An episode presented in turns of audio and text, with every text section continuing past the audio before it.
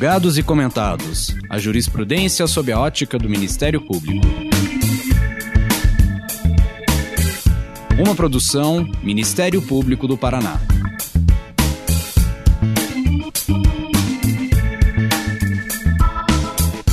Olá, estamos começando mais um episódio do Julgados e Comentados. Eu sou Sâmia Bonavides e hoje abordaremos a aplicação do protocolo de julgamento sob a perspectiva de gênero, com a presença ilustre, querida, companheira da Ivana Farina Navarrete Pena, procuradora de Justiça do Ministério Público de Goiás.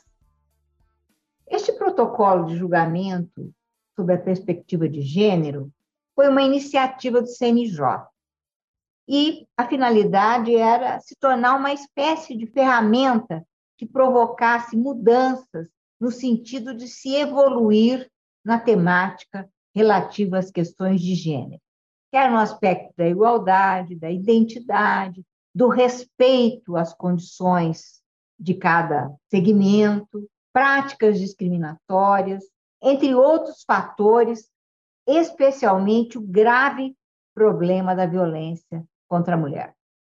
Elaborado em 2021, este documento, que se intitula Protocolo para Julgamento com Perspectiva de Gênero, tem origem em estudos desenvolvidos num grupo de trabalho do CNJ, cuja finalidade foi de colaborar com as políticas nacionais de enfrentamento à violência contra as mulheres.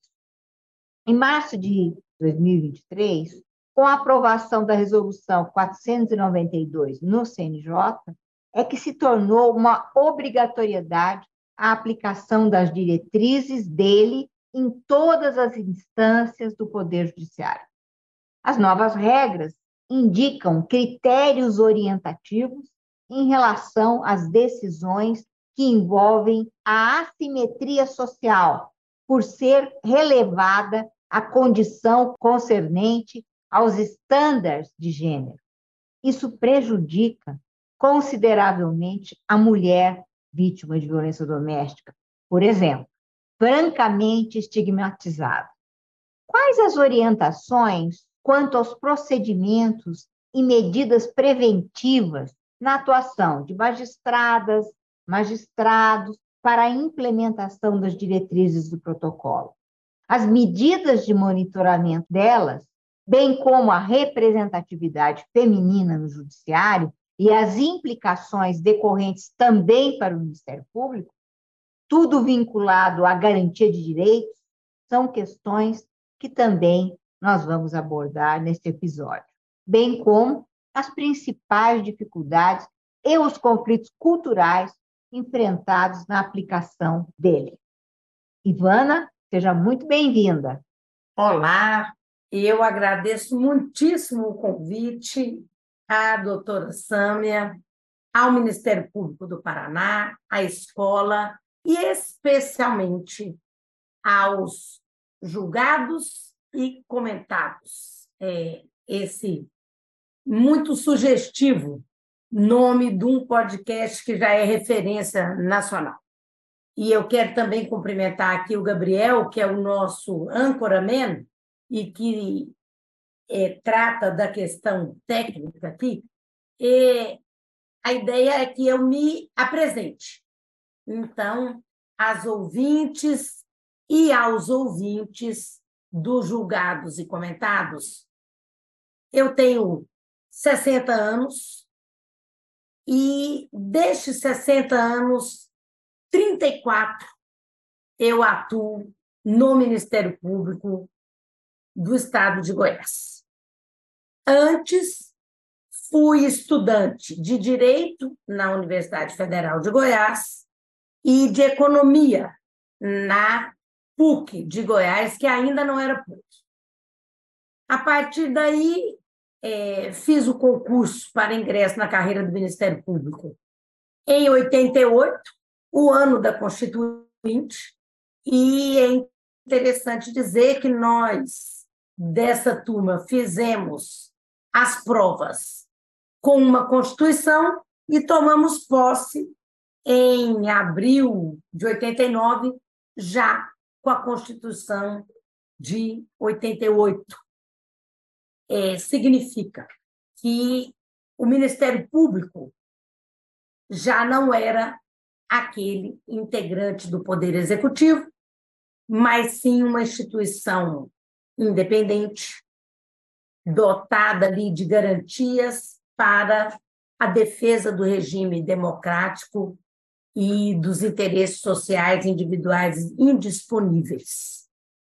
Nesse sentido, é, minha carreira já iniciou com um desafio a mais, que não era só meu, que era dessa instituição plural e democrática ser retirada do papel. Samia sabe do que eu estou dizendo. Então, ainda com 25 anos, é, iniciei a carreira e hoje atuo como procuradora de justiça com atribuições cíveis e constitucionais perante o Tribunal de Justiça do Estado de Goiás. Nesses 34 anos, minha atividade dentro do Ministério Público não foi só a atividade da promotoria ou processual. Eu sempre participei de atividades classistas e logo com cinco anos de carreira eu passei a integrar a Associação Goiana do Ministério, primeiro como secretária e depois, de 94 a 98, como presidente da Associação Goiana do Ministério Público.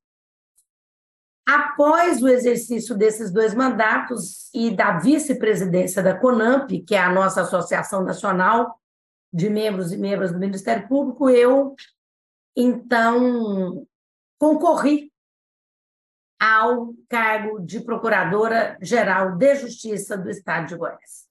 Eu era uma promotora de justiça que tinha 11 anos de atuação, de carreira, iria completar, tinha 10. E integrei a lista, que não foi tríplice, foi dúplice, porque só dois eram os concorrentes, eu como promotora de justiça e um procurador de justiça, fui a mais votada e fui escolhida. Daí que tomei posse como procuradora-geral de justiça, não fui a primeira mulher a exercer esse cargo aqui em Goiás. A doutora Nilma Maria Naves Dias do Carmo, uma das vítimas da Covid, que nos deixou, ela foi a precursora depois, então, é, concorri à reeleição e fiz também aquela que era a tarefa de chefiar o Ministério Público do Estado de Goiás, concorrendo nessa condição de procuradora-geral ao cargo de presidente do Conselho Nacional de Procuradores Gerais de Justiça. Aí sim, o desafio era grande, Nunca uma mulher ocupara aquela posição. E no ano 2000, então, fui eleita como promotora, procuradora-geral de justiça, a primeira mulher a presidir o CNPG. Em 2003, eu cumpri meu último ano de mandato como procuradora-geral de justiça, mas segui na atividade que fosse aquela para além do ofício da promotoria.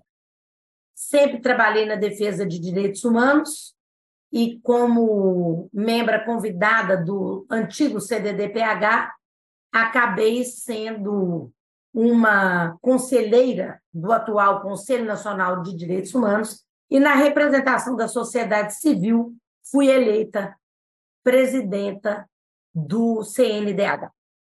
Depois disso, atuei também como membro auxiliar do CNMP por diversas oportunidades.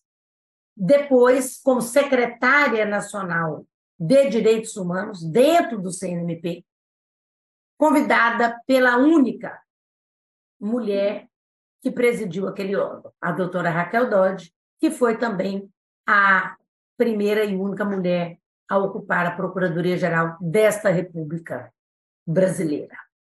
Concluído o mandato da doutora Raquel, e, e eu, a minha missão de secretária de Direitos Humanos no CNMP, disputei aqui no MP Goiano a vaga da representação dos MPs estaduais para o CNJ. E fui a mais votada em Goiás, indicada pelo então Procurador-Geral de Justiça. Disputei no CNPG a lista tríplice e fui a mais votada, e então fui indicada pela doutora Raquel Dodge, sabatinada no Senado, e depois tive meu nome votado em plenário e tomei posse em 2019, outubro. Pouco antes do anúncio da pandemia, outubro de 2019, então, eu assumi para um mandato de dois anos, não me inscrevi para a recondução, e nesses dois anos, de 2019 a 2021, exerci um mandato com missões específicas atinentes à equidade de gênero, defesa dos direitos humanos e também a maior participação feminina no poder judiciário.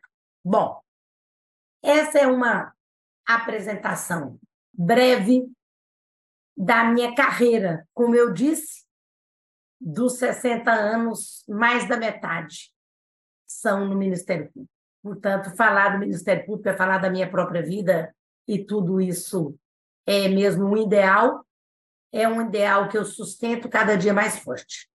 Muito obrigada, Vivana. É, eu, só para complementar, que eu acho que eu tenho que complementar, é uma, é uma obrigação do Ministério Público Feminino, né?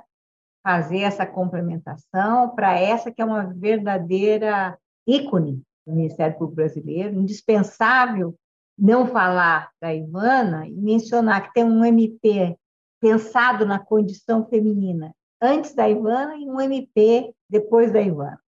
Há esse marco, sem dúvida, para muitas mulheres, mas sem dúvida é, alguma, é, você é uma das responsáveis pela ascendência dos temas feministas no Ministério Público, além do seu profundo comprometimento democrático, feminista, vinculado ao respeito, à exigência que se tem que ter, né, dos que estão na carreira do Ministério Público, dos que estão na carreira pública, com o respeito aos direitos fundamentais. Muito obrigada, viu, pela sua presença aqui hoje. Isso vai enriquecer o nosso podcast, sem dúvida.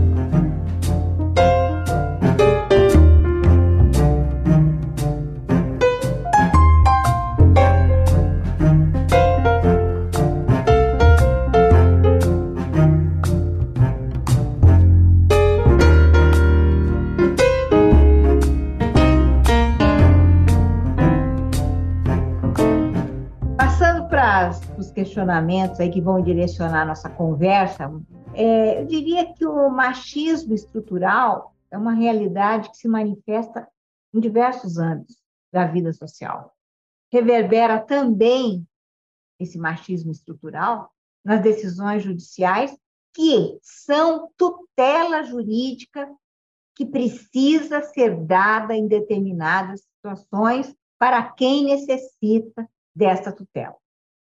A presunção de tratamento igualitário aos envolvidos numa causa social não elimina as desigualdades que estão subjacentes aos conflitos que são levados ao judiciário. Tratar igualmente as partes que são desiguais apenas oculta o que está na essência de muitos conflitos.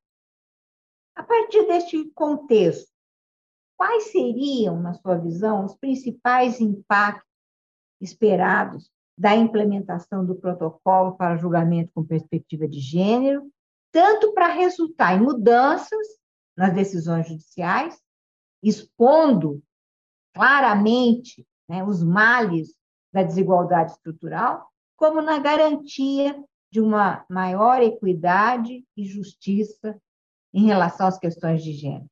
Samer, os impactos esperados quando nós estamos tratando de questões estruturais são impactos fortes, necessariamente, para que eles possam romper com essas estruturas desiguais.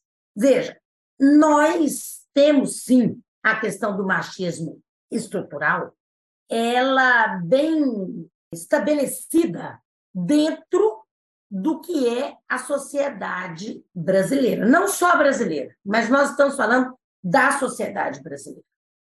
Porque nós sabemos que os direitos das mulheres e também as lutas que precederam a garantia desses direitos, eles têm histórico universal. Mas falando do quadro desigual da sociedade brasileira, nós sabemos que a questão do machismo ele vem numa sociedade patriarcal, numa sociedade racista e em uma sociedade extremamente preconceituosa. Então, nós vamos lidar com o machismo estrutural em intersecção com diversos outros fatores que compõem, ou marcadores, como queiram, que compõem essas desigualdades estruturais. Pois bem, se eu me remeto desse contexto histórico, sociopolítico, para o sistema de justiça, eu passo a fazer uma análise um pouco mais ampla.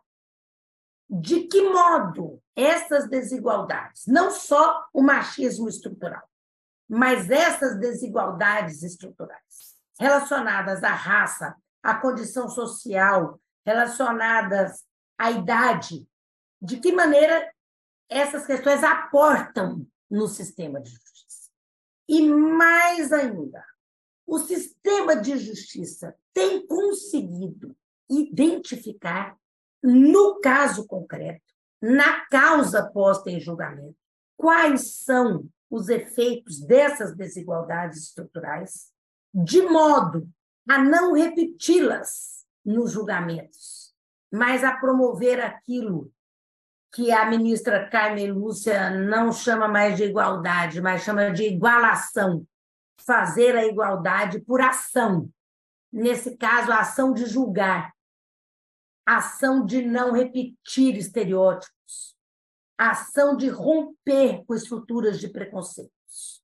Então, eu já estou fazendo uma análise de que a, o sistema de justiça brasileiro está inserido nesse contexto que, ao longo dos anos, vem perpetuando desigualdades.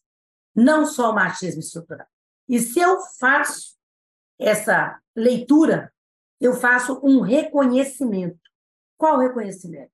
Que não foi sem razão que o Estado brasileiro foi determinado a aprovar a Lei Maria da Penha só após ela, a vítima, ter acionado o Sistema Interamericano de Direitos Humanos.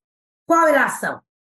De que o sistema de justiça brasileiro reconhece que não tem conseguido, no seu âmbito de atuação, fazer frente a essas desigualdades, ao machismo estrutural, ao racismo estrutural. Portanto, ele não tem conseguido realizar, Samia, a igualdade substancial.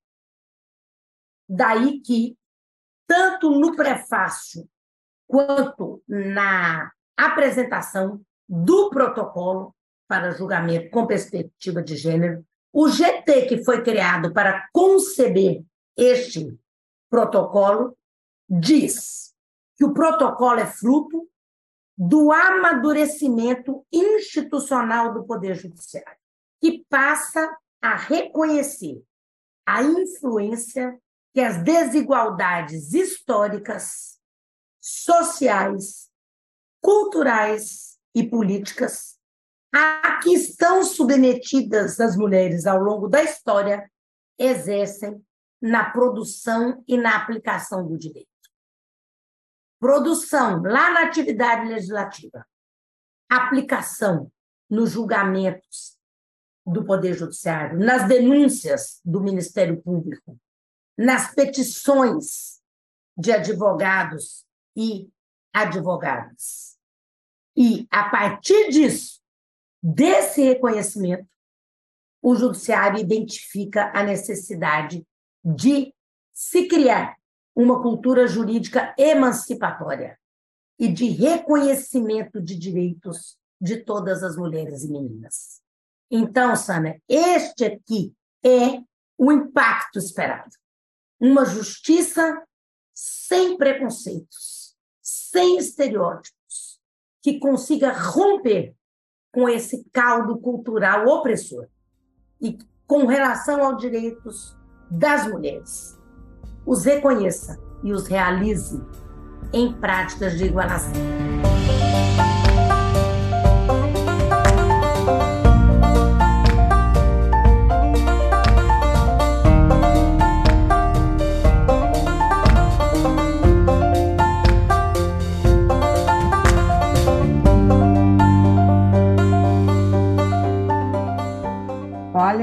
E até assim para contextualizar quem está acompanhando a gente, a gente tem casos assim para lembrar é, de como essas injustiças elas provocam sofrimento e dor e, no, e normalmente são afetados o grupo é, social que é que são mulheres, né? Então vou lembrar de exemplos envolvendo de casos que se tornaram paradigmáticos, né? Primeiro, teve como vítima a modelo catarinense Mariana Ferrer, é, ela noticiou amplamente em 2018 ter sofrido um estupro e durante a audiência de instrução foi tratada com total desrespeito pelo advogado do acusado, com declarações ofensivas, expondo sua vida pessoal, inclusive com apresentação de fotografias íntimas. O caso deu origem também a uma lei, que foi denominada Mariana Ferrer, destinada a coibir que vítimas e também testemunhas fossem humilhadas dessa maneira e num ambiente judicial que deveria ser um ambiente controlado. Como a capacitação e a sensibilização dos profissionais do direito, incluindo juízes, juízes, advogados, advogadas, promotoras de justiça, promotores, têm sido consideradas na aplicação deste protocolo, e tendo em vista o nosso contexto e a necessidade de contribuir para uma justiça real e substancialmente igualitária. Quais seriam as orientações quanto a procedimentos e medidas preventivas na atuação jurisdicional, visando o cumprimento daquelas diretrizes e para que elas sejam corretamente implementadas? Veja, é, o caso Mariana Ferreira, ele é um caso que teve repercussão nacional por conta da divulgação do vídeo daquela audiência em que uma vítima estava diante de um juiz de direito, de um promotor de justiça, de um assistente de acusação e de um advogado defensor. Quatro homens, uma mulher vítima que foi submetida ali a, a um tratamento absolutamente desrespeitoso e, portanto, foi exposta daquela forma que nós chamamos de revitimização. Ela traz a questão até o sistema de justiça buscando acolhimento, buscando proteção, e ela recebe outra situação de violação de seus direitos, desta feita, dentro do próprio judiciário. Bom, a edição da lei, a Lei Mariana Fé, é de novembro de 2021. Portanto, ela vem depois para tratar de algumas alterações no Código Penal, no Código de Processo Penal especialmente para tratar da questão da audiência que é realizada naqueles casos que apuram crime contra a dignidade sexual. A, a questão, então, vem da integridade física e psicológica da vítima, que deve ser ali objeto de proteção.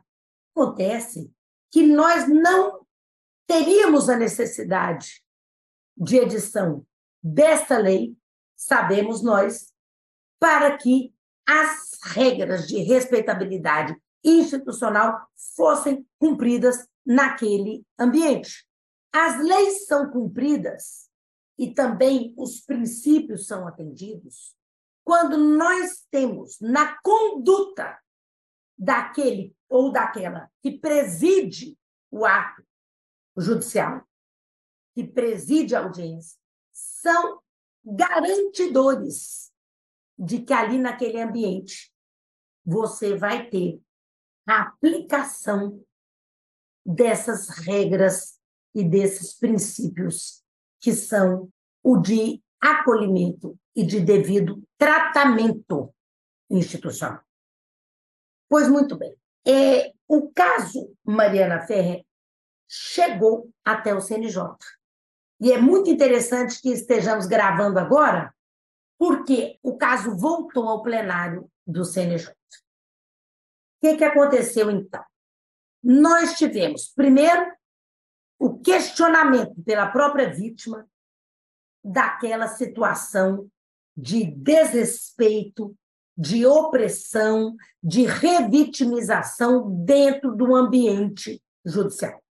Com o questionamento, nós tivemos lá no âmbito do CNJ, e é, eu quero falar de lá, porque era onde eu ocupava o cargo de conselheira, quando tudo isso aqui foi objeto do primeiro debate, o caso foi levado ao plenário para questionar o arquivamento promovido pelo Tribunal de Justiça de Santa Catarina no que diz respeito à conduta daquele magistrado. Então, num primeiro momento, foi necessário um julgamento para que se admitisse ou não a revisão do arquivamento promovido lá no tribunal local. O CNJ, então, por uma votação muito apertada, entendeu que deveria instaurar o processo de revisão daquela decisão, para depois, num outro momento, analisar se era ou não caso de abertura de um processo administrativo disciplinar contra o magistrado. Então, toda essa revisão foi processada e o caso voltou agora a plenário. E quando ele volta a plenário, eu volto aqui à primeira pergunta do podcast, porque o ouvinte vai estar com tudo isso de informação e ele vai entender o seguinte: que quando o caso Mariana Ferrer volta ao plenário, o protocolo já é resolução e ele é aplicado. Ele é aplicado para quê?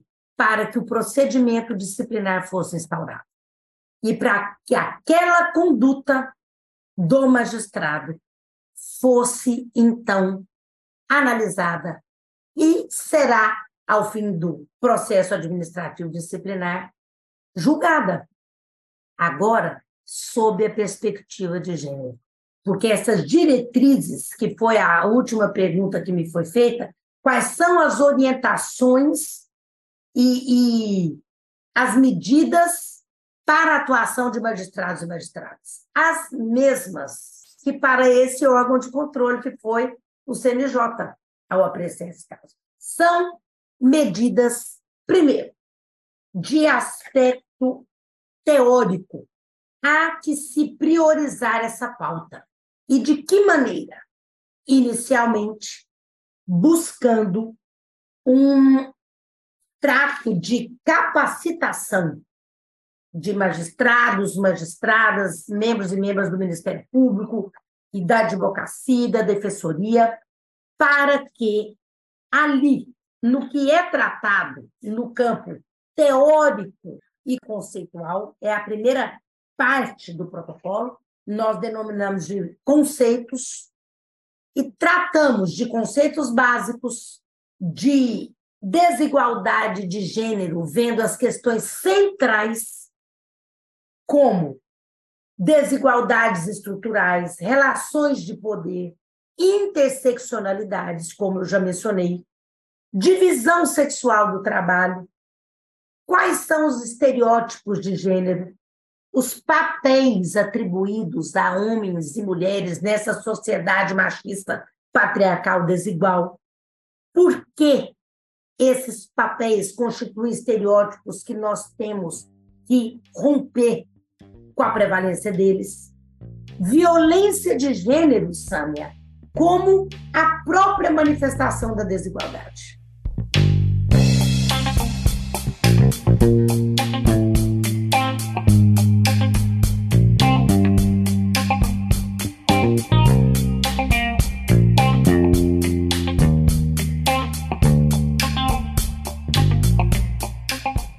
Esse é um campo, portanto, que demanda estudos, estudos de casos. Aqui nós temos julgados e comentados. Então, eu já vou dizer de um caso julgado pelo STJ e nós vamos aqui comentá-lo. Veja, uma mulher trans busca o judiciário no estado de São Paulo para que lhe seja concedida uma medida protetiva de urgência. Ela recebe uma negativa. Tanto a representação do Ministério Público quanto o julgador entendem que ela não fazia jus à aplicação da Lei Maria da Penha e tampouco a medida protetiva, porque não se tratava a vítima de uma mulher no aspecto biologicamente considerado. Então, ela segue sendo alvo de violência doméstica praticada por seu pai e procura em recurso ao Tribunal de Justiça, a proteção que lhe fora negada. No Tribunal de Justiça, o julgamento repete a mesma conceituação preconceituosa, estereotipada e rasa de que a proteção ali em discussão não dizia respeito a gênero, mas a uma questão biológica, que não era o caso da vítima, e, novamente, o tribunal nega a essa mulher. Imaginem todos e todas que nos ouvem a repetição que esse sistema de justiça faz da questão preconceituosa, inclusive em uma interpretação contaminada por essas desigualdades estruturais e pela questão de preconceito que nós tratamos na LGBTfobia. O caso por recurso do MP de São Paulo, utilizando-se de lentes de gênero e olhando para além da questão formal e biológica, mas entendendo a conceituação ampla do que é gênero e de quais são os contextos a serem considerados quando nós estamos falando ou de orientação sexual ou de identidade de gênero, aí sim o caso é levado ao STJ. E nesse RESP, de relatoria do ministro Rogério Schetti, o STJ aplica o protocolo, Sânia. Realiza a igualdade de tratamento, sem preconceito, e concede a medida protetiva. Quanto sofrimento foi perpetuado a partir dessas desigualdades, desses preconceitos? Eu estou falando de um caso. Portanto, quando eu falo de capacitação, e é interessante dizer que o protocolo ele veio inicialmente como uma obra, um produto, um manual, um guia, que foi lançado em outubro de 2021, a partir do trabalho desse GT que eu tive a honra de coordenar e que eu costumo dizer que não é um GT, é um GTA, é um grupo de trabalho árduo. E é muito árduo, porque nós precisamos lidar com questões teóricas e conceituais, depois com um guia, que é o passo a passo, e depois com questões específicas dos cinco ramos da justiça, quer seja da federal, da estadual, da justiça trabalhista, da eleitoral e da militar, o protocolo fez as abordagens que eram aquelas para a realização da igualdade e para o abandono de estereótipos e preconceitos. Então, essa capacitação ela tem que ser feita e na emenda do que o protocolo depois se tornou, que hoje é uma resolução aprovada agora em março deste ano de 2023, a resolução 492, ela estabelece para a adoção de perspectiva de gênero em, nos julgamentos em todo o Poder Judiciário, as diretrizes do protocolo, que fora constituído pela portaria, pelo grupo de trabalho da portaria número 27, e institui, na mesma resolução, a obrigatoriedade de capacitação de magistrados e magistradas relacionada a direitos humanos, a gênero, a raça e a etnia em perspectiva interseccional e cria o Comitê de Acompanhamento e Capacitação sobre Julgamento com Perspectiva de Gênero no Poder Judiciário, também o Comitê de Incentivo à Participação Feminina. Portanto, a Resolução 492 ela é um estabelecimento para o Judiciário brasileiro das diretrizes do protocolo, mas é mais é também a determinação da capacitação, porque está escrito obrigatoriedade. Aí nós não vamos ter mais na estrutura do Poder Judiciário a questão dela ser elencada como mais uma estrutura dentro do Estado brasileiro que não prioriza essa pauta. Qual que é essa pauta? Essa pauta é a da equidade de gênero, de raça, é a pauta da igualdade, é a pauta dos direitos humanos, que resumimos na dignidade da pessoa humana ser garantida e é um fundamento do Estado Democrático de Direito. Portanto, a temática é vasta, é uma temática que, com certeza, demandará capacitação, novos julgamentos, transformações. E o caso Mariana Ferre, então, já vem como um resultado na sua segunda é, apreciação perante o Poder Judiciário. Na primeira, no CNJ, se apreciou o caso para admitir a revisão, o debate sobre a revisão. E agora, o PAD foi aberto contra o magistrado.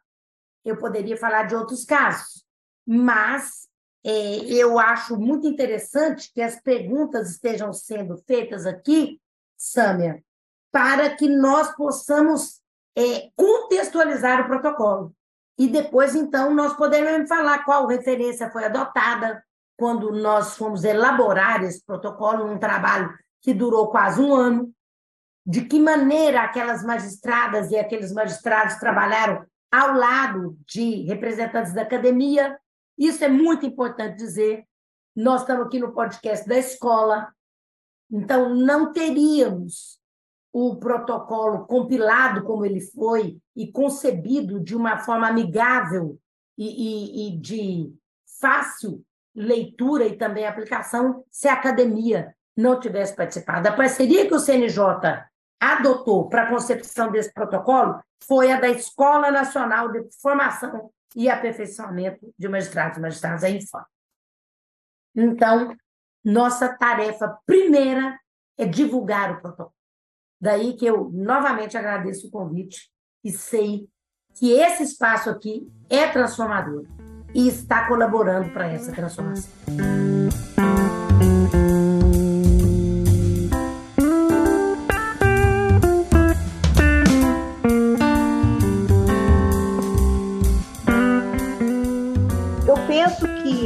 até aqui, a Ivana Farina pegou o mapa, o mapa que é o protocolo, né? E nos pegou pela mão, né, para aqueles que querem compreender, para mostrar como é que se percorre este caminho necessário de ser percorrido, na verdade, da gente reduzir essas desigualdades que são relativas a é, questões de gênero. Bom, tem todo um panorama de fundo e de base que, por exemplo, desprestigia a palavra da vítima, com base em estándares de gênero, etnia, origem social, tudo isso você já demonstrou ao comentar, Ivana, é, o, o, caso Mariana Ferrer, você já mostrou tudo isso. A Miranda Pricker é uma filósofa inglesa que trata do tema da injustiça epistêmica. Ela trata disso como injustiça epistêmica. Nós temos que compreender isso. Nessa perspectiva que nos eh, impele, né, nos coloca numa condição de que nós precisamos refletir bastante, você tem algum outro exemplo, que seja um exemplo paradigmático, que valesse a pena comentar aqui é, e que envolve esse protocolo? Felizmente, nós já temos diversos exemplos de aplicação do protocolo. Então, eu tinha iniciado a fazer aquele marco histórico do protocolo, ele vem em 2021, já no final do ano, em outubro, né, como uma obra, uma publicação do CNJ. Depois, em fevereiro, nós vamos ter tempo para falar, mas é muito interessante que quem puder analisar a sentença do caso Márcia Barbosa contra o Brasil, da Corte Interamericana de Direitos Humanos, a sentença determina que o Brasil investigue, processe e julgue com perspectiva de gênero. Então, essa sentença ela já amplia a questão do julgamento, não é só o momento de deitar a sentença, de lançar e publicar a sentença. O julgamento ele se inicia lá quando você tem a abertura do processo após a investigação e depois todo o processo para depois a sentença ser lançada. Pois bem, em fevereiro de 2023, com a sentença do caso Márcia Barbosa, pela Corte Interamericana, e nós não vamos poder aqui falar porque demandaria muito tempo, o CNJ volta ao protocolo e aprova a recomendação 128, lá de 2022. Então, por que, que eu digo que nós já temos vários casos de aplicação? Porque o protocolo, antes de ser o objeto da resolução 492, agora de 2023, ele já era recomendação 128. Então, já era uma atividade que era objeto de recomendação para a magistratura brasileira.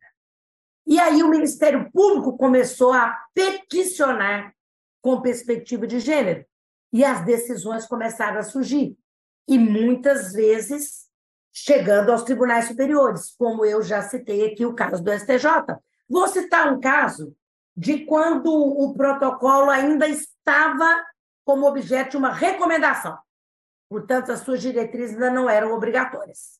Uma mãe de um jovem com paralisia cerebral, ela procura a prefeitura municipal, aonde ela era servidora, e pede em um processo administrativo a redução da sua carga horária, porque ela teria sido informada que ela não mais disporia de um período de oito horas para acolhimento de seu filho em um estabelecimento público. Essa mãe era contratada do município e ali recebia o salário mínimo. Era separada do pai e os cuidados dessa criança cadeirante com paralisia cerebral eram atinentes apenas à figura materna. Pois bem, o pleito administrativo foi negado sob o argumento simples: não há lei municipal que autorize a redução da carga horária. Diante da recusa, ela procura então a justiça trabalhista em Santa Catarina, numa comarca do interior de Santa Catarina. E a juíza do trabalho então ela utiliza lentes de gênero e resolve olhar o que está por trás daquela mãe, além do seu filho com deficiência que precisava dos seus cuidados e ela não tinha como pagar qualquer pessoa para auxiliar.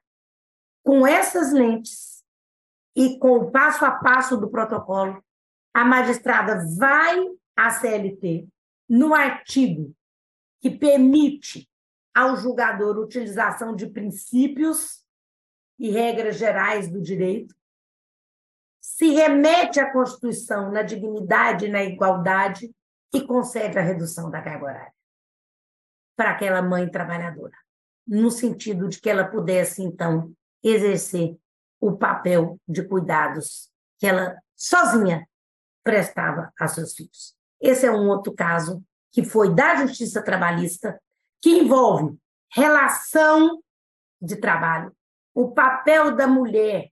Nós sabemos que a questão da desigualdade estrutural, nós já falamos lá no começo, vem também na elaboração das leis.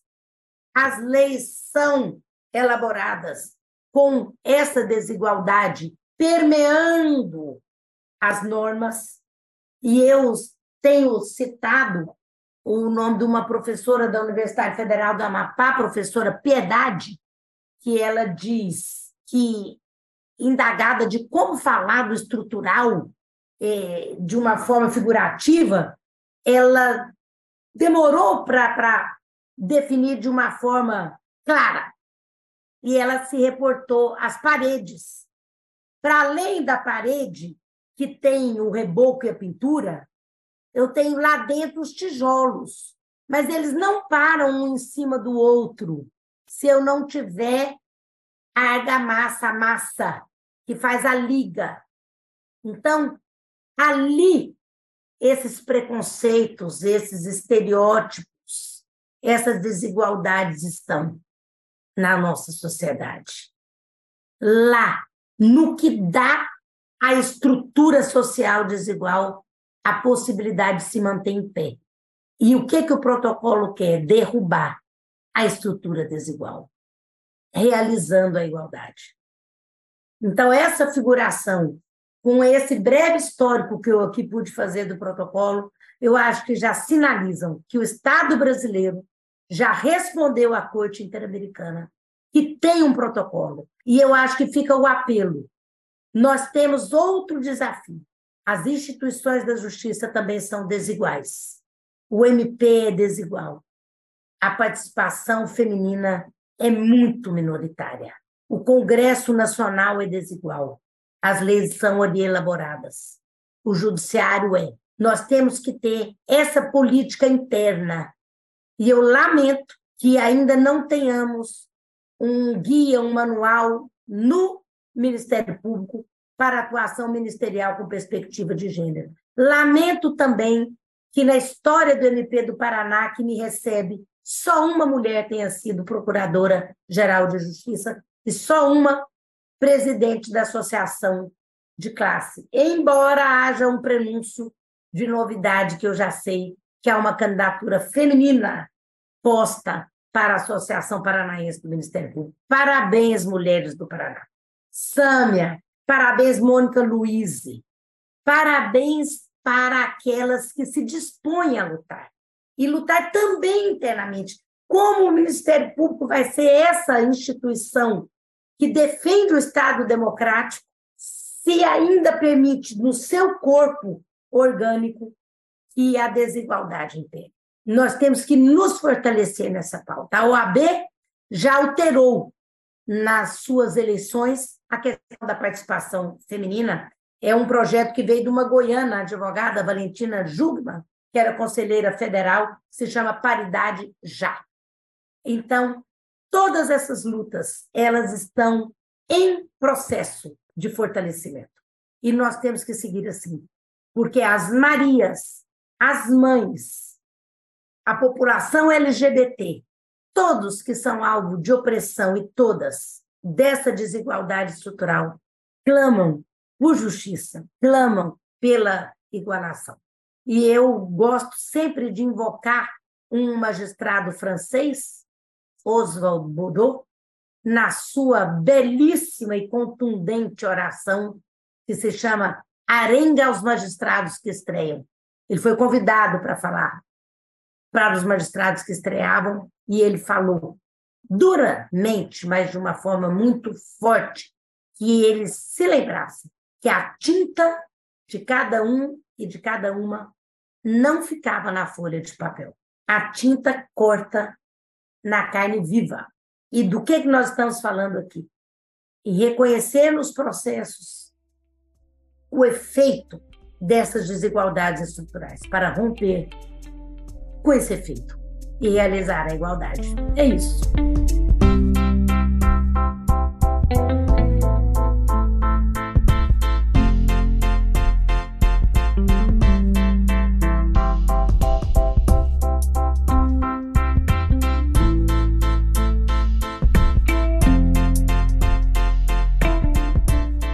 Olha, uma pena nós estejamos chegando ao final, né? Porque uma ocasião assim daquelas ocasiões únicas, né? Que a gente tem que discutir temas importantes e relevantes. E, e por que a gente tem que discutir? A gente tem que continuar lutando, é, fazendo propostas evolutivas, porque isso evolui, né? obviamente que evolui, não fica estagnado. O, o nosso reclamo é que evolui devagar. É, nós temos, assim, alguns exemplos é, que são dados até pela doutrina, né? no sentido, por exemplo, em, há 50 anos atrás, ou um pouco mais de 50, talvez na década de 50, 60, diz a doutrina, né? não era feio a própria Suprema Corte norte-americana, ela era sexista, ela era racista nas decisões expressamente, explicitamente. É, hoje, não que o, o racismo, o sexismo na sociedade norte-americana ele acabou, mas pelo menos, por exemplo, a Suprema Corte nunca mais vai fazer, vai produzir um julgado que reforce uma situação discriminatória e tal. Então, nós, a gente evoluiu. É, tratam disso na doutrina para dizer, olha, nós evoluímos, há espaço para a evolução. Isso só precisa ser mais rápido. E você falou que nas instituições nós temos que questionar isso internamente. Tem um, uma situação bem, vamos dizer assim, daquela, aqueles exemplos bem clássicos disso. O nosso Congresso Nacional ele só passou a ter o Senado Federal.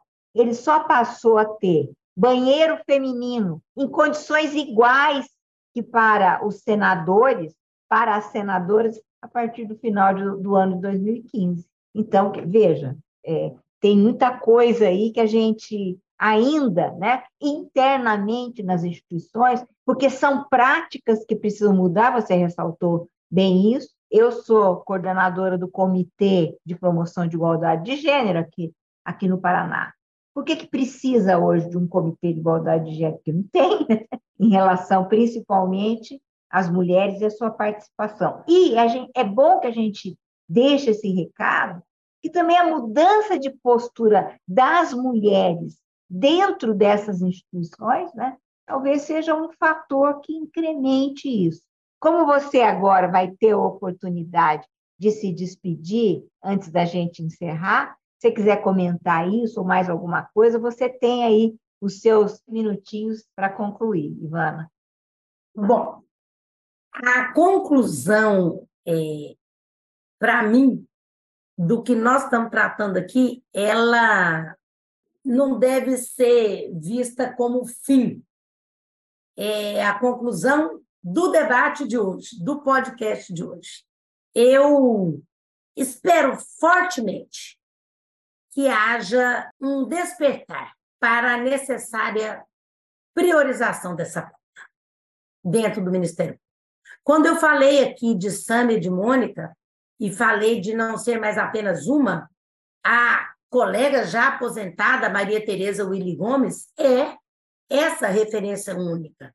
E ela fez parte de um momento da história do MP do Paraná em que ela chefiou a instituição. E foi uma conquista. Nós devemos é pensar no porvir, mulheres que puxam outras, causas que sejam visibilizadas, é, história que seja revisitada. Para quê? Para fazer melhor. Eu aqui, então, sou só agradecimentos. Esse espaço, Sâmia e Gabriel, é sem dúvida riquíssimo. É, não é sem razão que merece ter a audiência que tem, a relevância que tem.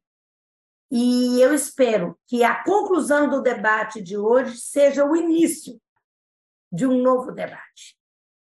Por que, que as instituições não se fortalecem nessa priorização da pauta dos direitos humanos, de gênero, de raça, de igualdade, de paz e bem? É isso.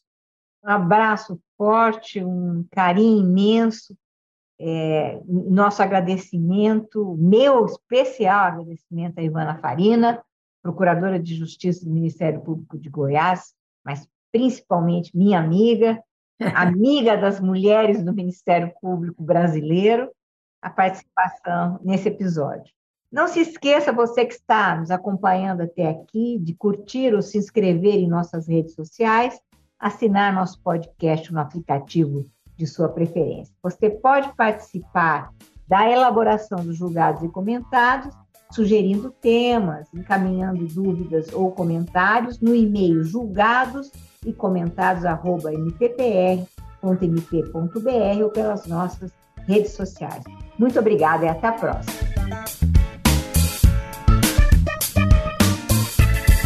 Uma produção Ministério Público do Paraná.